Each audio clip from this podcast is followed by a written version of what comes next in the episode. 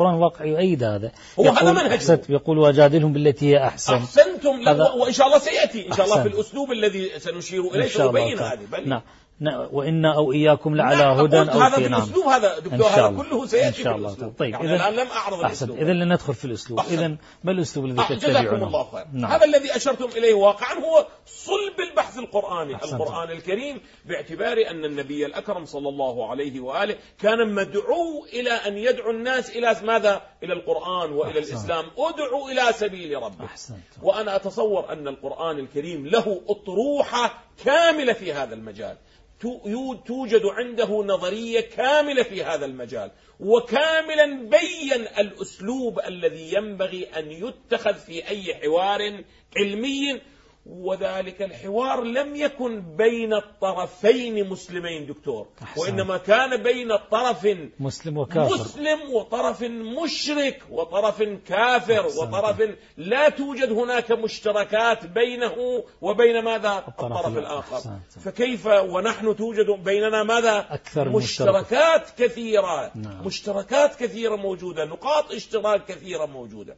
على هذا الأساس أنا أتصور بأنه عندما نرجع إلى القرآن الكريم أنا أحاول أن أقف عند آيتين دكتور إذا تسمحوا لي في هذا المجال. الآية الأولى وهي الآية الواردة في سورة النحل، الآية مئة وخمسة وعشرين من سورة النحل. نعم. قال تعالى في هذه الآية ادعو إلى سبيل ربك. بطبيعة الحال نحن كأتباع مدرسة أهل البيت نعتقد أن سبيل الرب هو ماذا؟ هو مدرسة أهل البيت. أحسنت.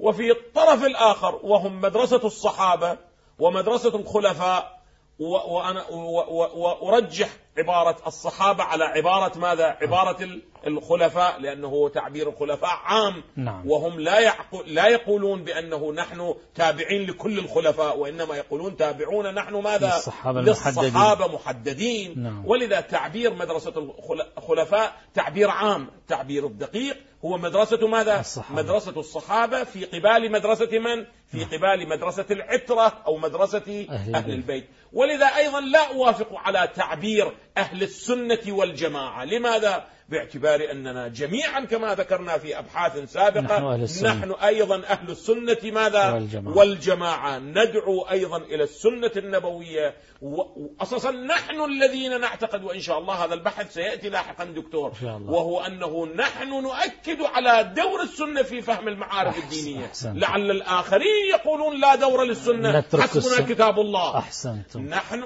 نحن الذين نؤكد على دور السنة النبوية في فهم الدين وفي تأصيل الدين وفي تأسيس المعارف الدينية وفي فهم المعارف الدينية. إذا نحن أهل السنة بهذا المعنى. أحسنتم. لا هم الذين يقولون أي شيء تسأل يقول ضع البخاري على جانب وضع أصول الكافي على جانب، تكلم معي مع القرآن.